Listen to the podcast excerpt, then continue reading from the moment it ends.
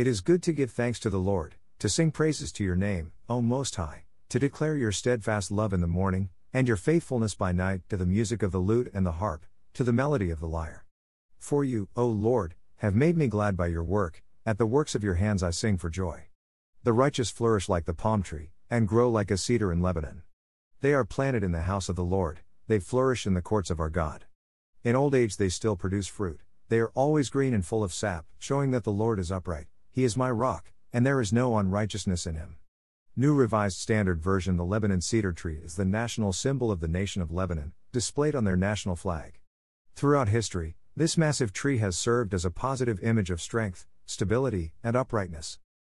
Although the tree grows to about 80 feet, what is most impressive about the Lebanon cedar is its large canopy, with branches stretching out to 50 feet. Thus, we have an apt metaphor for the spiritual life. Whenever we engage in consistent rhythms of giving thanks for God's steadfast love in the morning and expressing gratitude for the Lord's great faithfulness at night, we not only grow up in our faith, stretching vertically toward God, we also grow horizontally, reaching out and being a canopy of righteousness for those who need safety, security, and sameness. Human flourishing occurs deliberately, not by happenstance. It takes intentional work in attending to the development of the soul, the needs of the body, educating the mind, and feeling deeply about things so that the whole person thrives and enjoys life. Yes, the body grows old and we all must die. Yet, although we might physically waste away, our inner selves can continue growing strong and spreading a wide canopy of righteousness that branches out with grace. Unfortunately, the great forests of cedars in Lebanon have dwindled over the centuries to 13% of what they once were, due to overharvesting its wood for shipbuilding, furniture making, and other uses. Even old King Solomon used Lebanon cedars as the timber for the original temple to God. Today, the oldest trees still surviving are 3,000 years old, which makes them truly biblical trees. Indeed, in old age they are still producing cones and sap.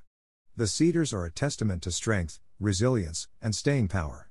And that is exactly what the Lord wants to produce in us a massive testimony of faith and patience, rooted in the soil of God's grace, slowly but surely growing for the benefit of others.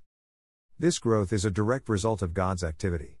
The Lord nourishes and sustains humanity, providing the right conditions of righteous soil, living water from heaven, and the warm sun of grace and mercy. We are then able to stretch both tall and wide, becoming an earthly manifestation of God's goodness. The Lord doesn't keep us down but extends abundant grace so that we can extend to others that which has been extended to us. And if we keep maintaining this divine slash human rhythm of grace, there is an ongoing and seemingly endless process of growth, even across three millennia. The Lebanon cedar is one of the most hardy trees on the planet. Its thick trunk, expansive branches, resistance to worms and insects, and fragrance make it an apt emblem for the spiritual life. The righteous person is like this majestic, unwavering tree, standing as a testimony to longevity, strength, beauty, and usefulness in the world.